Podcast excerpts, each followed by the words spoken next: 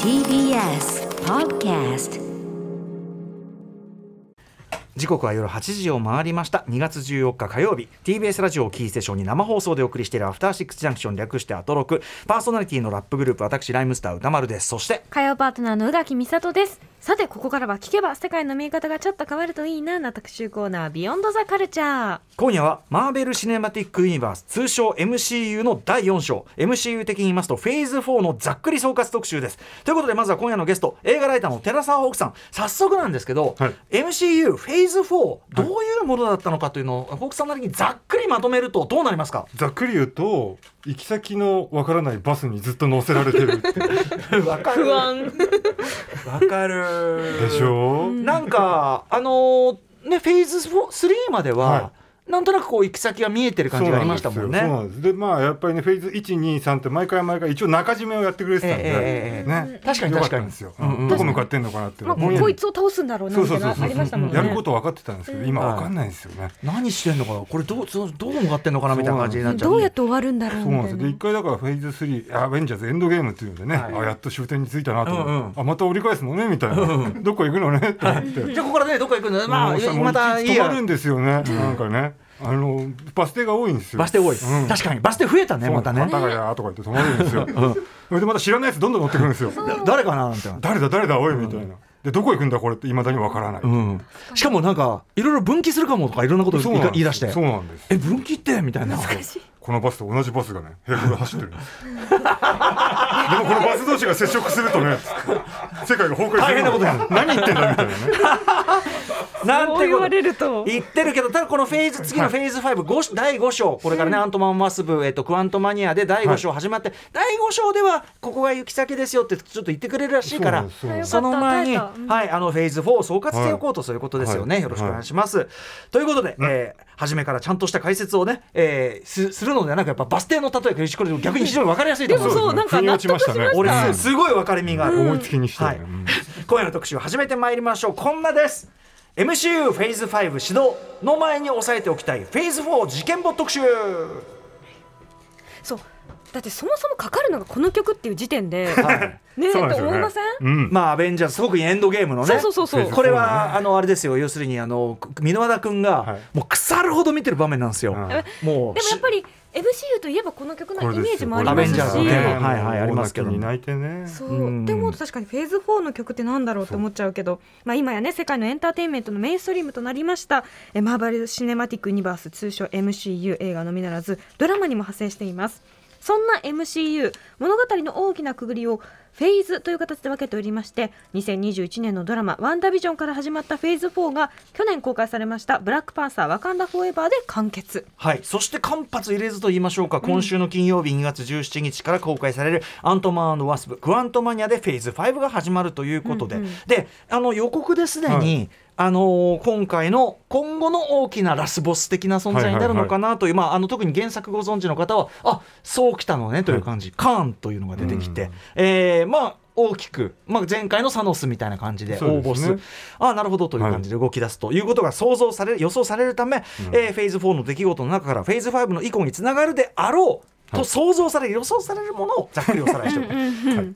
特集でございます、ということで解説してくださるのはアメコミにも精通する映画ライターのおなじみ寺澤ホークさんですよろしくお願いしますなお何が何がなおだいやわこかりれませんこれもあのいつものあのシュワルツェネがね、はいそれも言わないと分かんないかもうね あのな流してくださいもうお約束でございますありがとうございます寺澤さんですははいい、寺澤ホークさんは映画の総合情報誌 DVD& 動画配信データなどに寄稿する映画ライター主な著書は「シュワルツェネッガー主義」や「マーベル映画究極批評」「アベンジャーズはいかにして世界を征服したのか」高橋良樹さんとの共著「良樹×ホークのファッキンムービートーク」など最近では高橋良樹さん柳下喜一郎さんたちと YouTube チャンネル「ブラックホール」にて最新映画のレビューや特集を配信中です。はい、えーということで前回のご出演は、えー、と12月5日シュワルツェネッガーは生きてい る2022年アンドロイド・シュワルツェネッガーニュースこちらを伺いました、ありがとうございます僕あれですもんね大体あのそれどうでもいい世間話だ けねしに来てますから今日はちょっとねちょっとまとまった話をまとまった話をしなきゃいけないので、いやだでいぶも何しろやっぱご著書緊張してきたなのいやいや緊張ではでもねご著書の中でもマーベル映画究極表は本当にすごいあのーマーベエル作品についてこう、はいちゃんとけなんていうの体系立ててああーの語られた短調としては本当にはああのすごいねえ本だと思うから。ねえあんな仕事が ねありましたねでもあの時 も書かれた時にねいすごいご苦労されてあのすごく大変だったと思うんだけど、ええ今そのああいう本書こうとしたらもう大変度が3倍ぐらいになってんじゃないかなと思って。ねえ本当ですよ本当ねねうんなのでちょっと改めてですねよし話を伺おうと思っておりますが、えー現在映画だけでも30本ドラマやショートストーリー合わせたら、えーうんまあ、非常にこう作品数が多いと、ねもう MCU。ということでちょっと今から入るっていう人もでもねだいぶ経ってるから。そうなんですよねえちょっとここから入るって人が入りづらくなってるのはあとはいプラスそのフェーズ4は、うんもうそもそもよく知ってる人ですらよくわかんねえなっていう感じになってた、まあそうですね感じだったので、うんちょっと今あのー脱落者が出かねない状態になってるので、ねえそうですよね私このバス降りようかな降りようかないやいやいやそれはもったいないよもうちょっと頑張ってそうそう頑張ってみようよということ頑張ってでみよ。 はい、えーフェーズ4をざっくり総括すはるいというね、お役目をちょっとホークさんにお願いしているわけでございます頑張りま本編に入る前にまず MCU マーベル・シネマティック・ユニバースとはどんなシリーズなのかをごくごく簡単に、はいはいえーはい説明しておきたいと思います、はい、アイアンマン、キャプテンアメリカ、ね、マイティー・ソー、超人ハルク等々、うんえーマーベルコミックスのキャラクターが続々登場してで、しかもクロスオーバーですね、他の他の作品はいに他のヒ作ーロ品ーがをまたいで、ははいいあの勢ぞろいみたいな、うんそんなシリーズでございます。アメコミヒーローものシリーズ、でも今や世界的に本当にもうメインストリームもメインストリームっ本て当いうですよかね。一番ヒットするシリーズでうんシリーズとしては間違いなく、ねナンバーワンですよえねもうねそですやりゃ大当たりで,、うんで四半期に一度とか映画館やってますから、そうですよねすごすいごい時代になりましたけどでね、ペースだし、まあ、言っちゃえば、まあ、もちろんその、い、ろんなのあるけどでもクオリティもやっぱりそうそうそうなんですよ常にうん文句は言うけど、うん一定以上であるのは間違いないじゃないですか。ううんん本当に泣きながら帰るとかそういうことないですからね。 だけどよくなくてね。そうなんかほら下向いてずーっと二駅ぐらい歩いて帰る時あるじゃないで すかあの映画あのなんだってたの楽しみにねそう何年も何年も楽しみにしてきたシリーズの新作見て帰りそう道そうそううん押し黙って虫玉っあてーあるうんとかあのあるでしょもう一回見ないと分かんないから、ううんんちょっとまだまだま分だかん違なっいた可能性あるっつってとかねそういうことはあんまないですもんね。ないですよはいはいはい一定のクオリティはやっぱりね保ってますからうんでまあえーっと今まででえうんー何本あるんだろうこれえー 暗算ができないけど分かんないけど30分だって30分ぐらいあるんですよ、もうものすごいあるんですね。はいで、えっ、とれんシリーズ連作ですから、物語、長い長い物語の区切りをフェーズ単位で分けて、うん大きく分けると、1、2、3と4、5、6っていう2つの、えーパートの長大なサーガになってますよ。あなるほど123と456なんだ分。かれてるんだ前編後編になってるんですねで、1、2、3、ねえー、と2008年の「アイアンマン」から19年の「スパイダーマン」「ファーフロムホーム」っうてんうんここまでが「インフィニティ・サーガ」という、あついてるんですね、インフィニティサーガなんだ、ははいいまあ、要はサノスという大ボスがいる話ですそうねで。すね。あのサノスを打倒を目指す物語、うんこれがでっかいのがインフィニティサーガと言って、うんそれ完結しましたと。はいで、えー今日取り上げるフェーズ4からえーっとね何年だ再来年うん、その先26年ぐらいまで続くんですよね。 2026年、一応あもっのとススケジュールが出てる。はい。もうすごいですよ。もうバーンっつって。一応にわかりますにアベンジャーズシークレットウォーズってタイトルまで出てるの。決まってアるんですベンジャーズがフォ決まっエてるんですよ。へーもうすごいですよ。仕事できんだなすごいなと思いますよね。だってもう発表会をバーンやって。うんそんなさスケジュール決められてさ、うんあのあの対策たちが全部動かして、そう複雑な世界観そうなんをですよ僕らなんかね日々の計画だって全然実行できてないのにそうねです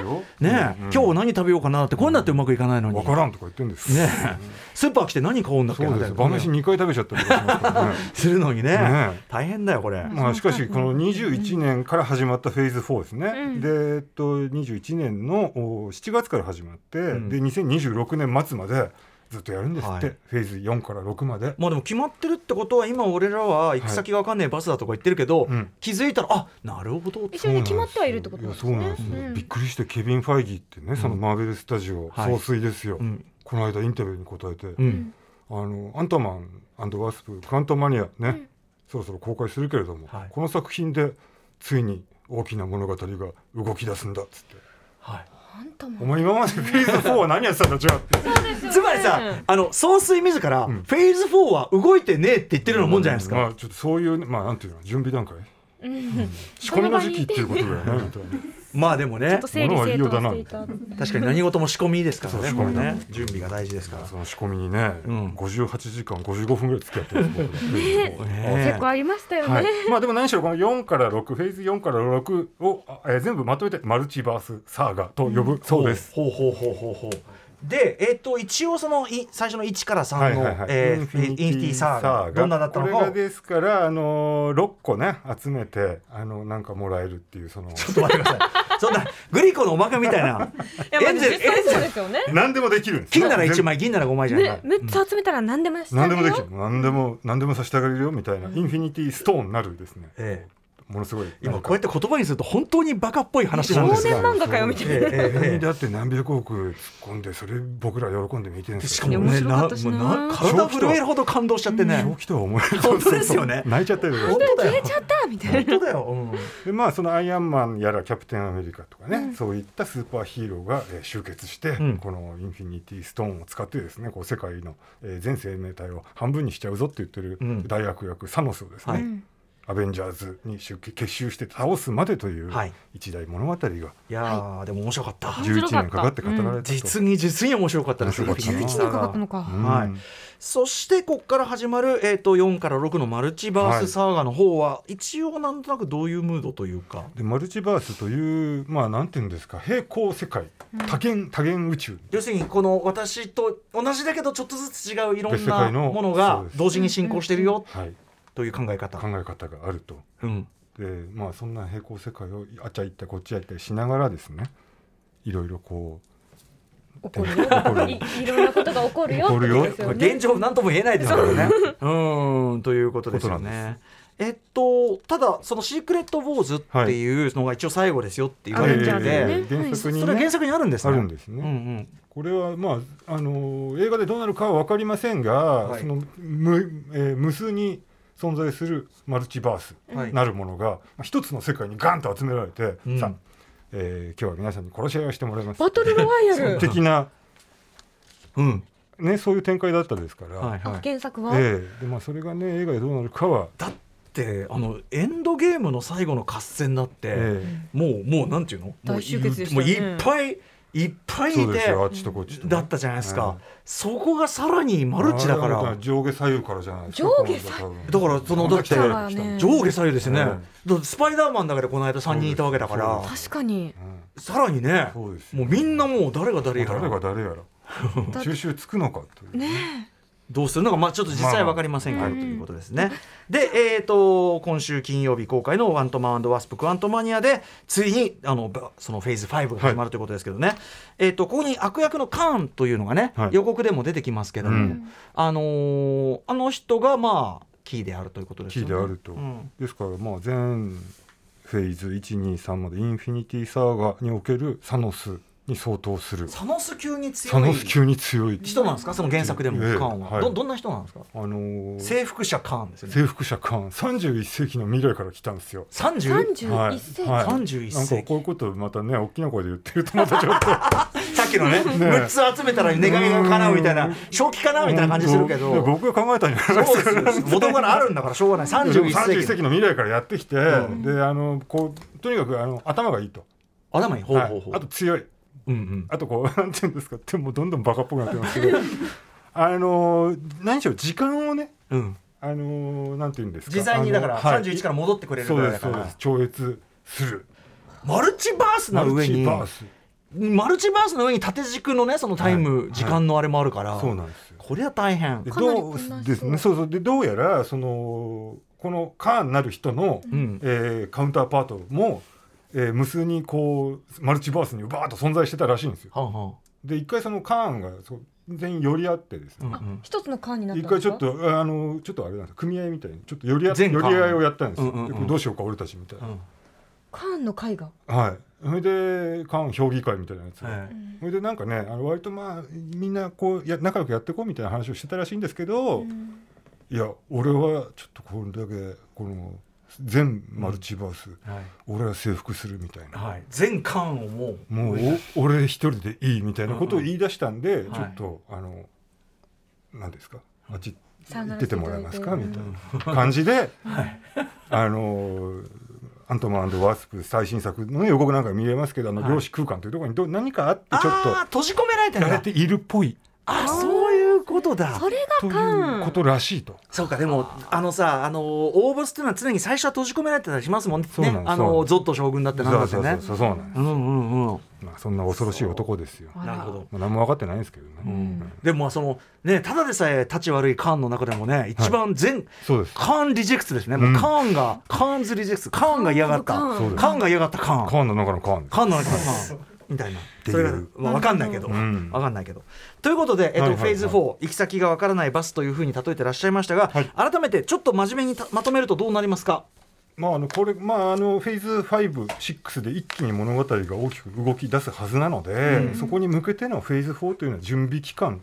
であったと、うんケビン・ファイギーも言っていた通りに。はいでまあその中でやっぱりフェーズ3ってあれだけひっちゃかめっちゃかになりましたんで、うんまあその余波その影響ってことも書かな描かなきゃいけないし、そうですね何があったかその後、うんはい、でなおかつ、まあ、そのこれから、えー時代を担うキャラクター、はい新ヒーローだ新ヴィランだっていう人たちもうんあのどかどか出てきますんで、はいやっぱりその要素が、えーうんまあ、多いっすよね、はい確かにだから全体像がつかみづらい感じはあったんじゃないかなと。はいはい、だからこそまあちょっとはい今日この場でね、そうそうあの整理しておこうというような企画となっております。はいということでお知らせの後ではフェーズ4どうだったのかざっくりと、えー総括していきたいと思いま ざっす。くりねはいもうざっくりしかないのうにんしょうがないのよ。 After Six Junction.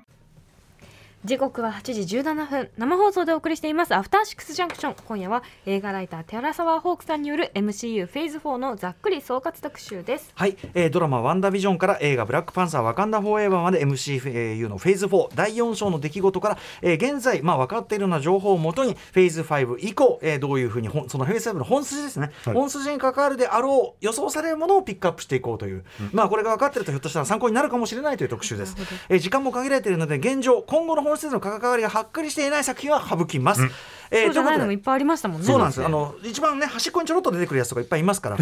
さあここからはフェーズ4のねあちなみにですねそうなんですフェーズ4第4章のさっきからもうサノスがね、はい倒してとかね、うんうん言っちゃいましたからこれはもうフェーズ3ネタバレですしあそっか、あとフェーズ4のネタバレもこれあの性質上どうしてもしなきゃいけないしょんうでがないしょうがないです。えっつって、うん楽しみに撮っといたのにみたいな、うんいやととっとくなよっていう ねと取いっうとことくなよはだから見た後に聞いていただいた方がいいかもしれないですおね願いいたします、うんということで、フェイス4ネタバレをガンガンしていくことをちょっとね、えーはい警告しつつ始めたいと思いますまずは、えー第4章を整理していきますどんな出来事があったでしょうかマルチバースの本格導入、はい、はい出ましたマルチバースマルチバースこれがやっぱややこしいものがありますねねえあうんのドクター・ストレンジが言ってましたマルチバースのことは何も分かってい ない、お前も分かってへんそのうかそいうってそいうそううそうですね分かっていないくせにああいう無責任なことをしますそうかなんだらあれ本当良くないようんでただまあいつまでもそういうのも言ってられないんでね、えええそろそろねちょっとマルチバースって何なんだということが分かる、うんんおぼろげながら分かる作品、はいえーこれだけ見といてくださいっていうのが、えー配信シリーズの「ロッキーロキね、はい僕ロキすごい好きなんですけどドラマシリーズ、ええええええ面白いんですけど面白いんですけど面白いんですけどはいちゃんと分かってるかっつったら分かってない感」じそうなんですよねあれ一番分かりづらくないですかうんなんか、ねえあのそれこそマルチバースでロキって言うんだけど、い、ろんなロキがいるの例えば女性のロキがいたりとか、いやだからその違う世界でってそうこでとすですねよね老人のロキがいたりとか、うん犬のロキいた犬りととか、ワニとかねそうそうそうそうそう。それロキなうのんかでそれが最終的にこうなんかいろんな図で示されてここでこうなってとかやるんだけどそうなんですよわかんないなわかんないただまあそのマーベルシネマティック・ユニバースの中に、うんその何しろ、えー、と別の次元異なる次元異なる世界線というものが何しろあるんでうんす、はいでそこにはその姿と形が違うあなたがいるんですっていうことがはっきりはい、絵で描かれたっうん、てことですよね。そうですね、はいうんうんでまあそういうことそういうルール基本的なルール、うんうんえー、とでなんかこうあれですよねある時間軸ある世界線の中で、うんなんかちょっとこう決め決まり事に外れたことをすると、うんそこからこうあの何ですかじ時間軸がまた分岐してみたいな、はいはい何を言ってるんでだもいやでもうそうさらにマルチバースの中で もはいもともと1本です何個もあるんだけどそこからさらに分岐しちゃうよみたいな、はちょっとしたこう選択によって変わっていくってことですよねでその広がったやつをちゃんと元に戻す警察みたいなのがいて、戻す警察が、えー時間変異取締局という、T TDA という組でも織ドがラえもんあにりもいままししたたもんねあタイームパトロール的なことかもしれませんタイねムパトロールボンみたいなのね TP ボンはい、そうですねですよはいねだはからそうなんですよでえっ、とその TBA 時間変異取締局の、えーまあ、元締めといいますか、えー黒幕といいますか、が最後にボーンと出てくるんですよね。でえーこの人よく見るとよく見なくっても先ほどからお話に出ている征服者カーンと同じ顔をしているとああそうでしたっけ、はいこれ忘れちゃったすっここかでり出てきてたんですね出てきてたんだもう出てると思ってそうなんだもう一回見直そうしかもすんごいなんかあの部屋開けたらいるみたいな感じで割とあっさりあっさりいるじゃんとかお前とか思ってなんだ多いとか思っえてたあのがのー監役はそのジョナサン・メジャーズって言われてますけどジョナサン・メジャーズが出てるんだそうなんですあそうなんだ出てるんですカーンもか一緒なよんですでで先ほどの説明をここでしてくれるんですよあカあーさっンっきていっぱいいたんだけどさああそうだっけでしょじゃあ、えっと、その一番悪いカーンじゃないカーンそうなんですいいカーンみたいな言ってました俺なんかいい方よまだっつってちょっとそうだっけやるやついいんだからそうそうそうへーあ俺もうロキの最終話の前でぼーっとしててそういう問題がねやっぱあるんですよ、うんね長いですしドラマと長かいっしていね何っぱいあるから忘れちゃうんですよ何言ってんのかなってぼーっとしてるしそうそかうもう一回見直そうじゃあこれアントマンスープを見る前にもしかしたらもう一多回分ねロキここここは結構重重要要だかとも思うしれないああそっか見返すのがすごい良さそうですあーね。絶対見ようそうなんですんうんあこれありがたいわはい、はいでこれはディズニープラスで見ること私がができ時間ますをね時間軸を管理してですね、でうんそうだで申請時間軸なる概念が出てきたんですよねうんいわゆるマーベルス MCU って僕らが見てる、はいあのタイムラインっていうのは申請時間軸と言われてうんおり、でまあそれ全部俺が決めてたんだよと出来事をほううんほうほうだからあんま勝手なことされちゃ困るんだよなるほどほっうていうすごっていいう手のひらの上みたいな感じだったんですよ、うん彼が描いたこう絵絵絵そうそうそうの上にってことだった神んもです等ねしいですねはいうんねえうんあらただまあいろいろあって、んまあそのなんていうんですかその世界のカーンなる人、まああり続けるものというね「ヒーフ・リメインズ」というよくわからない名前の人でしたが、んまあいろいろあってこの人が、えー退場しちゃうんですよね退場しちゃったんですよねでそれがために思わぬことが起きるんですよ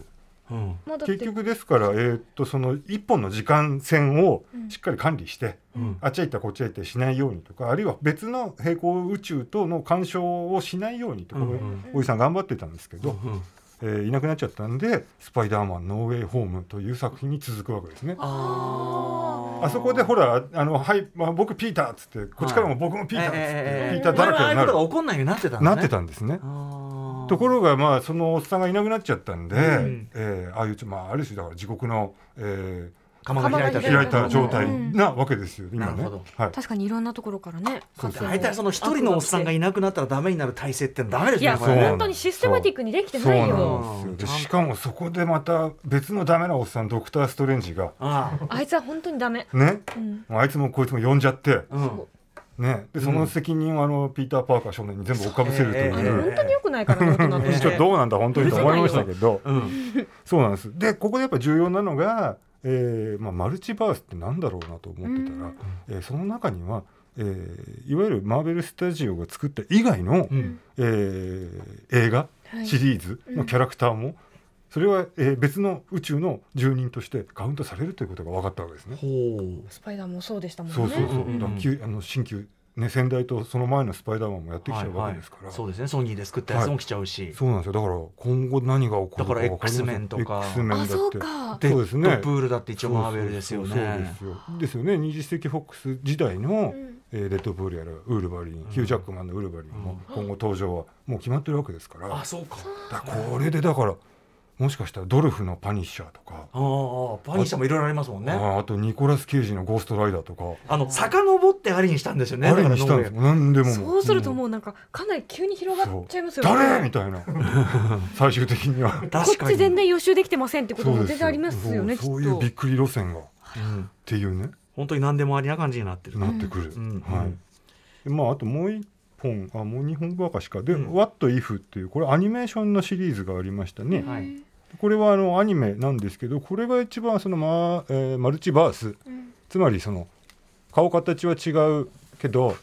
違ったり、はいえー性格まで違ったりするかもしれないが、うんえー別の世界には、まあ、もう一人のあなたがいるっていうことが、うん一番わかりやすいのは「What If」ってシリーズなのかもしれないですね。うんうんあのこの人がキャプテンアメリカにそうをそうそうそう釣りいたかもとかねついていたかもとかね。女性であったはりいとかってことですそうなんですで割とですからこれまあ「What if」ってコミックでも昔からあって、もしも誰それが何とかだったらみたいな、うんだからそういうそのもしもシリーズいわゆるまあなんかあのドリフの大爆笑みたいな、ええもしも一発そうそうそう誰だこれっていうやつやつがもしもこんなサラリーマンがいたらそうそどううぞっていう、そうそうそうそうそう、なんかそういうね、あのー、他愛のない短編シリーズなのかなと思ったら実はこれはこれで、えー数話全部つながった話になってる怖えと思いましたね、はい、そうか終わった日もだからちゃんと見といた方がいいかもしそれなういなんですよ、なるほどなはい、でもう一油断個やでっきぱないマルチバースといえば「ドクター・ストレンジ」「マルチバース・オブ・マッドネス」っていうのこがあれりもましだた、ってまさしく全然違う形のそアうベなんンですジャよーズが出てきましたものそうなんねで。うんねえあのちょっと違うニューヨークとか面白かったですけど面ね白かったですけどね、うでまあさらにそのマルチバースなるその世界をまあ縦横無尽にあっち行ったこっち行ったりできるアメリカ・チャベスのですね、うんうん女性が出てきてですね、はいでまああの彼女の力を狙って、え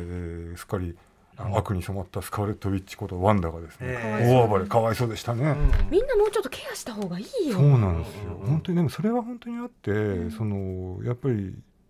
フェーズ1から3まで、うんうんが感動的に終わったと思ったんですけど、はい誰もなんか最後アイアンマンにみんな「ありがとう!」とか言ってたけど、うんうんうんその裏でねやっぱはりいみんなこう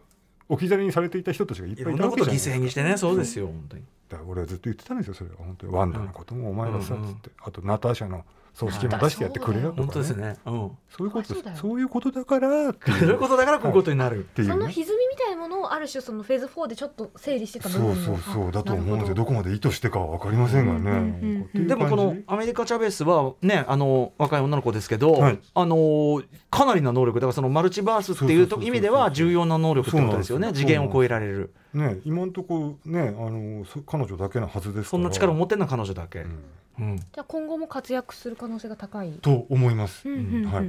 なので見ておこうということですね。ということでマルチバースに関して言えば、まずドラマロキ特にこれ最終話僕すっかり忘れてたんで、ねちょっと前ですねカーこデれルタンダそうーはいえーまあ、あのドラマとしてもでもすごいはいデザインが超かっこよくて、本当に僕、うんあの面白いなと思いながらこうポカンとしてましたけど、ちゃんと見ます「スパイダーマンノーウェイホーム」そして、はいえードクター・ストレンジ・マルチバース・オブ・マッドネス」さらには「ホワット・イフ」というアニメシリーズ、この辺りがキーとなるんじゃないかということです、はい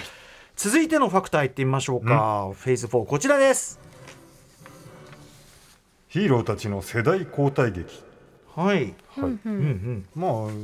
ねトニー・スタークはお亡くなりになり、えーキャプテンアメリカはあのすっかりじじいになって引退してですね、はいそんなもんかなまあブラックあの引ブラック退ウしィドウたは人亡くブラックウィドウもなくなっちゃおった亡くなりになりそうですよね本当に葬式を出してやれっていう話崩壊もね、さいもうそろそろ引退し崩壊もてねね、ちょっと家族と過ごしたいなんてちょ雰っ囲と気を出たしてだ体目目がみたいなね感じでしたしね。はいはい。なんでまああの、えー第一世代というかおあの、ね、オリジナルジェネレーションがんやっぱり引退をしていきますので、はい世代交代。あとを継ぐキャラクターが続々確か出にてきましたね。うんこれも結構あったから、ちょっと忘れてしまいがちですね忘れが。ましたねうんうんでも一番良かったのは個人的に一番好きなのはやっぱファルコンウィンターソルジャーね、最終的にね、こキれャも配信プテンアメリカ安藤に最終的になるというそうね。なんですよしびれましたねね、配信あれよかったね、シリーズタイトルがね。これはドラマということですね。そうなんですでやっぱあのサム・ウィルソンことファルコンという、ね、キャラクターも結構あのウィンターソルジャーから出てきてですよ、はいあのよく頑張ってあの信用できる男だよと思ってましたけど、うんはいやっぱりそうは言ってもあのスティーブ・ロジャースの相棒っていうポジション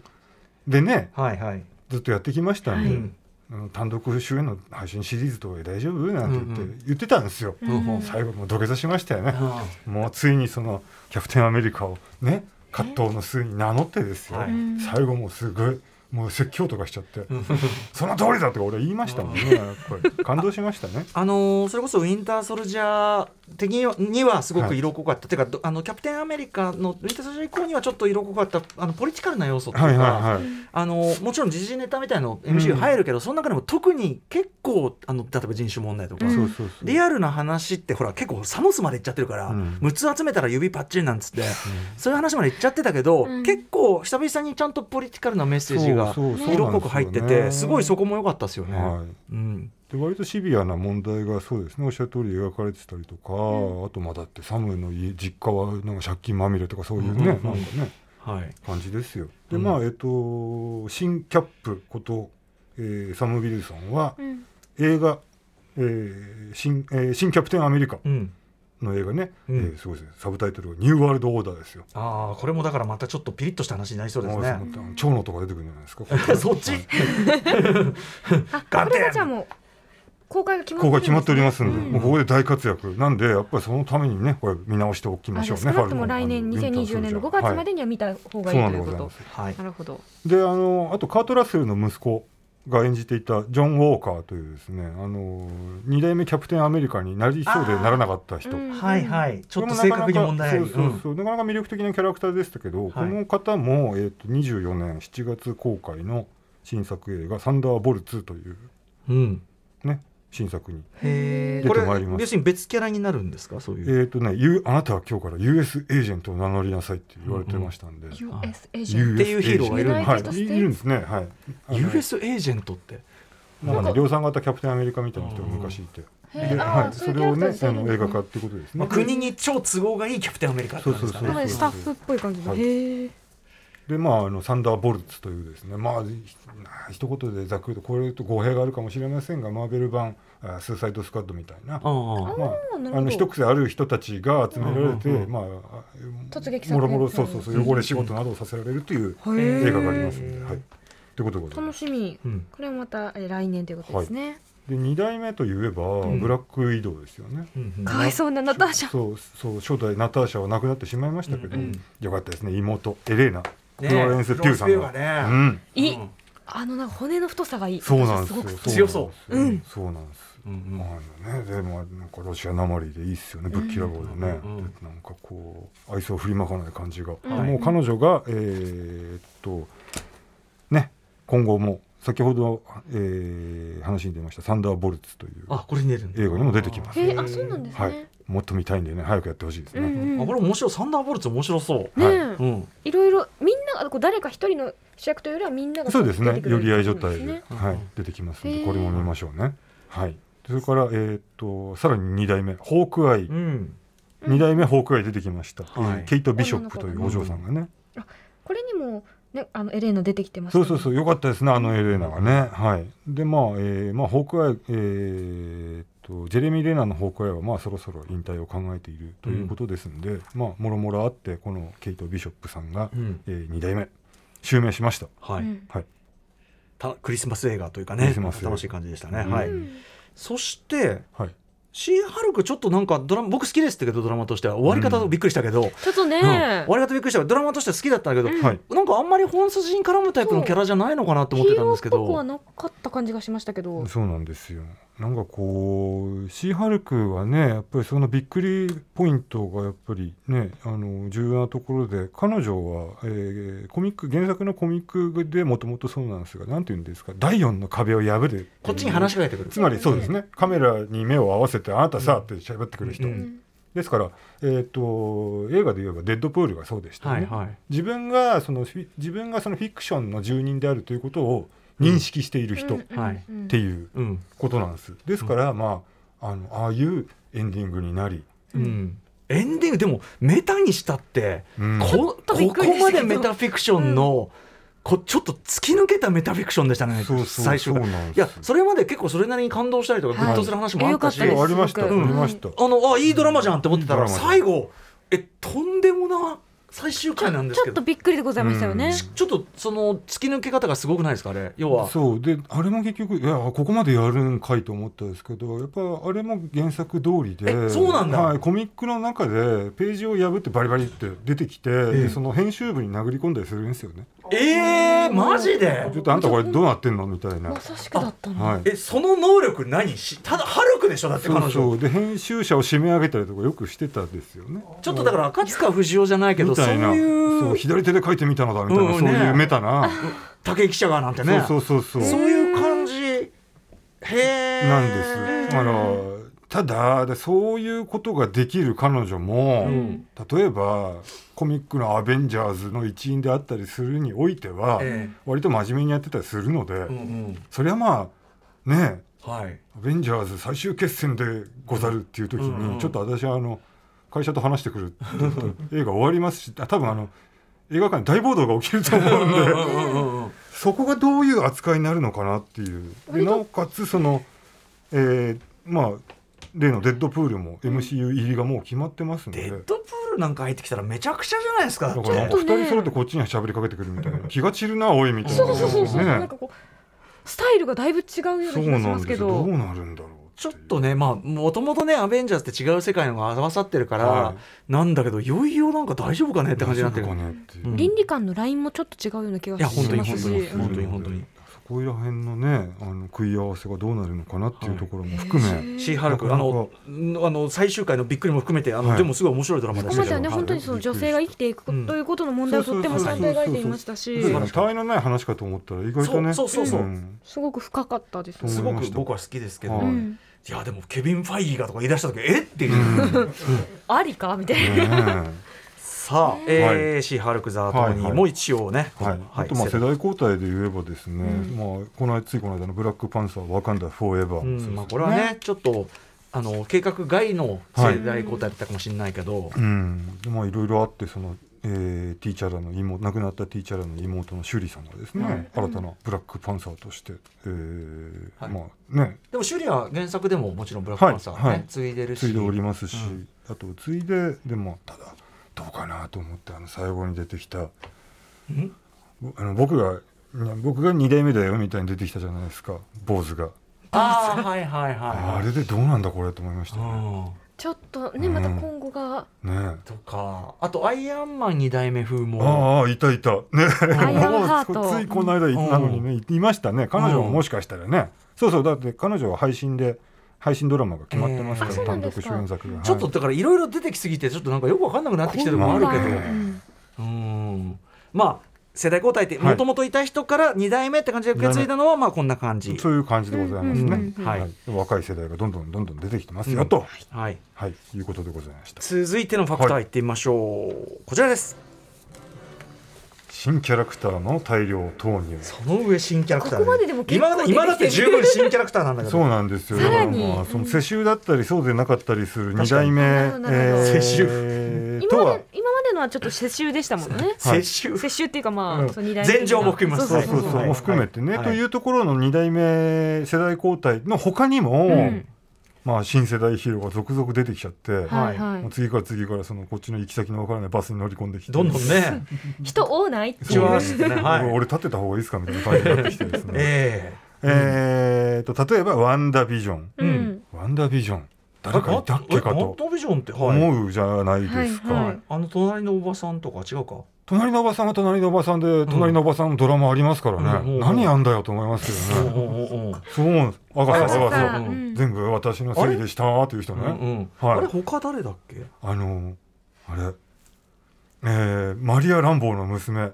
えーモニカ・ランボーってわかりますキャプテン・マーベルのうんマブダチの娘、でもまぶでもまぶあーたちこの前出てましたよね。そうだだキャプテン・マーベルの第一作に出てきましたね、うんあのー親友マリア・ランボーってね、はいはいはいはいで彼女は、えーっと亡くなってしまったんですね、うんあれから何十年も経ちますから、はいはいはいでその娘さんのモニカ・ランボーさんがお、えー大きくなりましてあそっかはいでいろいろああだこうだやってたですよ、うんえーっとシールドがなくなってまた別の、えー政府の機関ソードってところで働いてたんですけど、うんあのーいろいろあってうんあのー超能力に目覚めうんいろいろあって超能力に目覚はめい、もう一言ざっくりまとめると、うんそういうことになりうんましうた。んうんで、マリえーモニカ・ランボーという本名からまた別の、えースーパーヒーローネームをおそらく名乗って、うんえーキャプテン・マーベルと、えーチームを組みますよと、うんうんその今年もうやるんですね「ザ・マーベルズ」っていう、ね、結構いいっぱい出てくる感じですよいっぱい出ね。えーあそうなんだはい、まあ事実上キャプテン・マーベルの続編的な扱いなはのかい、なですね、はいうんうんうんはい、でそこでまあキャプテン・マーベルと、うんうんえーこのモニカ・ランボーさんがチームアップしてうんはいいきますよといううこんとうんうでんございます。はいえ大変だよ。ね え本当ですよね今もう一生懸命慌てていろんなもの調べ出したりして、そうだだってわかんねえやと思ってザマーベルずズとかねパクソジュン出たりしますもんね。え本当にどうなるのっていうどなるのうんあとは、えー、とブラックウィドウ先ほどもお話に上がりましたが、ん2代目ブラックウィドウ以外にも、えー、とその義理の父親、えーレッドガーディアンというあのああバイオレントナイトでおなじみはい、あのうん、あアストレンジャーシングスのお父さん。そうですうんそうです、うんあの人とかあのーあのーあのーあの まあいいやはいはいはい、 名前が出てこないですね最近はあと,、えーっと敵役で出てきたタスクマスターってあのオルガ・キュリレンコ、小川キリレンコはい、はいが演じてました彼タ女スクフォータはいスク、なんだっけマスタータスクマスターね、そうこのレッドガーディアンタスクマスターそれから2代目ブラックウィドウっていうのが先ほどから話に上がってるサンダーボルツ、デビッド・ハーパーは、デデビッドビッド・ハーパーはそのお父さんなんだけど、俺何を言おうとしたかというと、あの、レボリューショナリー・ロードで、デカプリオ夫婦の隣に住んでてた、あの、お、 ね、おじさんだよね。はあはあはあまあいいや、はいはい、まあいいや、そんなことはいいや、はいはいはい。えあじゃああのお父さんももう一回出るんだへえあの親父出てくるそうです、まだ元気ですもんね、だってねほ。んまて結構デブンデブンしてましたそけうどですよそうですよあらあらうんでねちょっと癖がすごい人たちがやっ出ぱて一きます作の中にも結構忘れてる、出てんな。いや絶対そうですよ忘れてますってこんなにいたっけみたいなうんねあとは先ほどのアメリカチャベスですね「ドクタうんうー・んストレンジ・マルチアバース・オブ・マッドネス」に出てきたっていうマイカ・チャベスはね、良かったですね、すごいねは。最い、後で彼女は今あのあそこですねカマタージってあのドクター・ストレンジのふるさとにいますはいから、はい、訓練だ。はいうん。あそこで多分朝早起きとかして早起きして、輪っか作ってる。雑巾掛けとかして、うんはいそうだ。おそらく、まあ、あのこの間はねちょっとどうどうしていいか分かんないとか言ってましたけど、まあ、そろそろ自分の超能力をおそらくマスターするのではないか、うん。なるほとどいうことで、うんえー今頑張ってますということでね、はい、期待しましょう。見習い中です。まあ彼女が来てね魔法使い見習いい中です。はい。かわいいはい、さらにドラマがありました「ミズ・マーベルこれね、僕ね、見てないすみません、見てないの、こ」れ。はあこれだ、まずいな。これ大事ですかこれこの人この人も先ほどの「マーベルズ」っていう、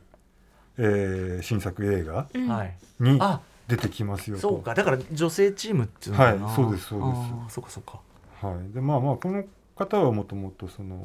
キャプテン・マーベルキャロル・ダンバーズに憧れてうんうん。いろいろあってはい。超人的な、えー超能力を身につけてでミズ・マーベルを名乗るようになるまで、これ面白かったですよ。あ割とそうですかはうんい、じゃあみその見なきゃ見なきゃ。マーベルズまでには見た方がいいということですねそうですねそうですね、うんそれに間に合うよ。まだ時間はある、はい。そうんううん確かにはい、確かに。はい、なので活躍していくんじゃないですかね、うんうんうんこれもともとあの原作はねあのだいぶ、えー、と初の、えー、とムスリムのヒーローみたいな形で、しかも、はいえー若い女性が主人公でってことで結構人気もありますし、うんうんなかなかこれちょっと、マーベルってついてるぐらいですからね。だってね本当ですよねキャプテン看マーベル板しょっちゃってますからね、はいはい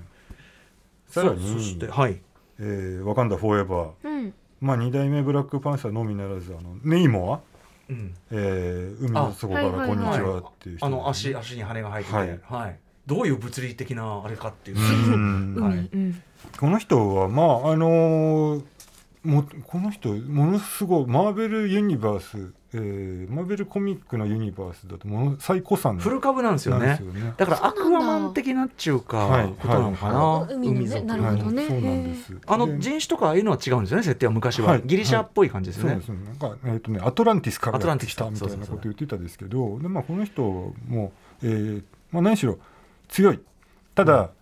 協調性がないので、ほうほうあのー常にこうワイルドカードみたいな扱いなんですよ、うんうんうんでまあ、敵か味方かみたいな。うんうんで「ワカンダフォーエバー」も結局そうやって終わってましたんで、うんうんまああれでもう今後出てこないとは思えないので、うんうんなるほどやっぱいいとこ出てくるんじゃないですかもうザバーっつってねなんかね。あのフェーズ4特徴としてその、はいなんていうのかないろんな敵対キャラみたいなのがいたとしても、はいあのそいつをぶっ殺すとかじゃなくて、うんなんか倒すんじゃない解決が多かったと思うんですよ。と思いますフェーズ4ねはなんかね。だからそれってやっぱ次につながりうもん当然考えてでしょうし、まあなんていうの新しいなんかヒーローものの語り口だなとは思ったんですけど、はいうん、なので気がします。確かに、んこれちなみに新キャラクター大量のように今伺ってきましたけど、はいドラマであのムーンナイトあったじゃないですか、ムーンナイトねあとはいははいあの一番もう我々を混乱させた、終わった後何だったうんんだろうあれとかっていうのはあんまりフェーズ5は絡んでくる予兆はないんですか予兆はね今んとこないですよねですから今日もねついあの外してしまいましたけど、えでも何があるかわかりませんね。あれもさ、ねあの中でだって主人公が多重人格だし、はいそうそうもう困っちゃもさあうのよマルチバースで時間もあって、本人も多重時間もう勘弁してくれ、でなんかちょっと自分の世界行っちゃったりするしそさうんでそれ何が現実かこっちも分かんなくなっちゃって、うんでも困っねちゃうなんか意外とうんそこを今になって考えると重要なポイントなのかなと思って、うんうんうん割とね今回ねフェーズ4ってねみんなあのアイデンティティが分かんない人たち多かったと思うんですあ自分が何なのか分かんないとはいか確かに確かはにいそれを掴みかねてる感じそのうそうつかみかねてるとかあるいはその2代目って言われてるけどとかなんうんかそういうね、うんうんうんはいはいはいなんかどうなのかなみたいな、うんうんうんなんかそこの、えーなんていうのじアイデンティティに迷う人たちが結構多かったなと思って、あーうんうんうん確かにであの全フェーズ、えーまでってん割と分かりやすかったと思う、あんまりそういう葛藤はみんなしてなかった気がして、うんうんうん何しろ一番最初にあの「私が謝るんです」うんうんうん言っちゃったんで、はいなんかこのなんていうの、えーそれこそ「スパイダーマンノーウェイホーム」とピーター・パーカーが正体がバレちゃったとかうってんう言っんうたんじゃないですか、うんえそんなに重要なことなのそれみたいな、うんとか思っちゃったぐらいに、はいはい割とその、えーシークレットアイデンティティみたいなものって確かにアイデンティティはむしろこうバシッてあるタイプが多かったそうですそうそう、はいはスティいーブ・ロジャースイコールキャプテンアメリカみたい確なかに確かこにとだったんですよ、なんかねここへ来てそういう問題がピックアップされている気がしてなるほど確かにでなおかつそう考えるとマルチバースっていうのは、うんそのなんていうのその自分ではない自分がいる世界なわけじゃないですかそれを選ばなかった自分ってこそうとそうですそようねそうとかねっていうことを考確かに確かえるにああそっかはいで今思いつきで喋ってるんで全然まとまってないですけどいやでも面白いですねねそう言われるとすごく納得でうす、んうんえねなぜ自分はじゃあこの自分なのかっていうそのをうそうそ選うび直す話とかねえ、うねん、あー結構多かったんじゃないかな確かに確かに面白い、だから他にもシャンチーもいたしシャンエチターーナルズもあったしエターナルズありましたねそうそうの娘もねいまああしたそうだしああそうそうどうする確かにあのシャンチーなんか別にどこに絡んできてもさあの、どこにいてもあのなんていうのどこにも絡めるタイプの人だから、うん別にあのドクター・ストレンジのとこうんの人と一緒になんかやってましたよね。やってましただから、まあ、シャンチーはいいとして、はいただそのエターナルズはさ、ん戦いのレベルがさなんかもう次元違いましたよね。戦いのレベルが元から違うからさで最後にあのでっかい手と頭がボコーンって出てきてなんかわからんけどでけえみたいなあのあとあの世界で誰もあの話してないですよ、ね、怖すぎるでしょ。本当ですよもうたちょっとやそっとのことじゃみんな驚かなくなってる、だってさ最強って意味ではエターナルズどう考えても敵最強でしょね、だって作ってんだもんみたいな。うん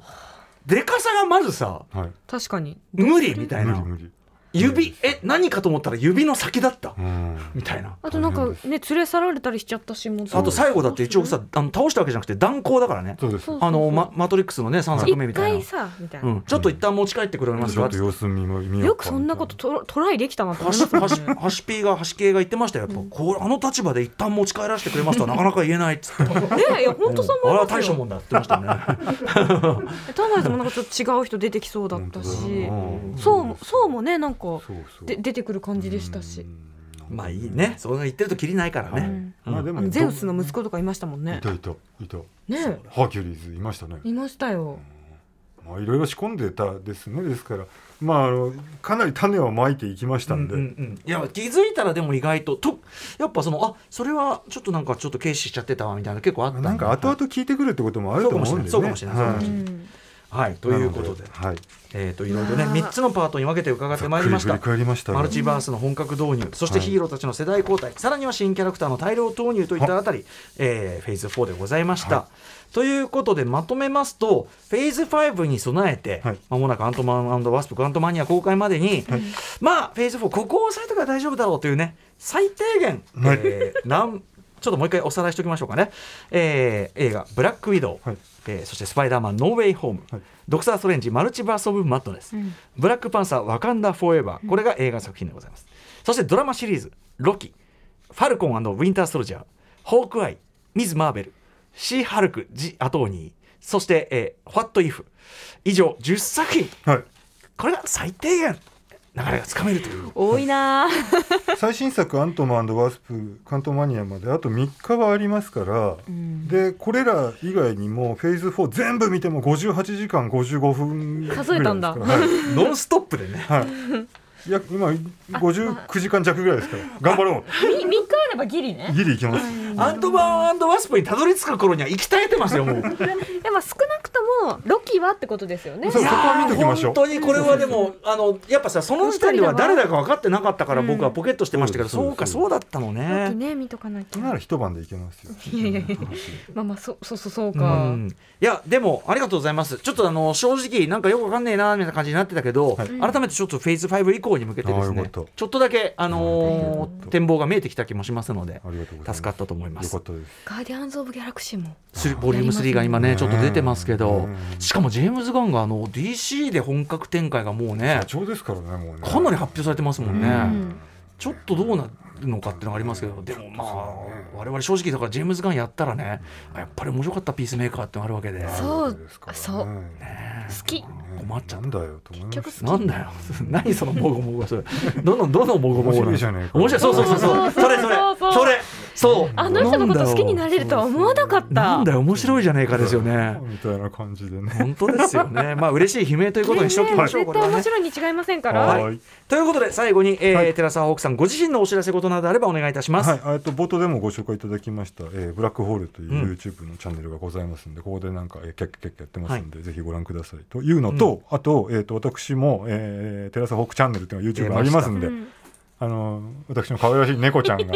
ミミちゃんミミちゃんといやめっちゃ可愛い、はい噛まれてる可愛いそうなんですよ可愛いんですよこんな可愛い子おらんので すよ、はい、で時デレデレ々あのデレデレミミちゃんとあのーおしゃべりとかもしてますんでぜひご覧ください全然ねブラックホールと全然正反対の内容ですけど、ええホークさんを求めて行ったら全然違うものがこれまたあねも うねそうなんですようんもうねそんなのマルチバースですええもうおじさんがさえも喋ったってしょうがないんですから ミミちゃんを見てくれ見てください確かにねお願いします。うん可愛いんです。寺澤ホークさんのね、チャンネルも登録してくださいませ、お願いします。ありがとうごといざいうことます。で今後ともまたいろいろお世話になると思います、えーここまで MCU フェーズ5指導の前に押さえておきたいフェーズ4事件簿特集でした寺澤ホークさんでしたありがとうございましたありがとうございましたありがとうございました Station. After Six Junction.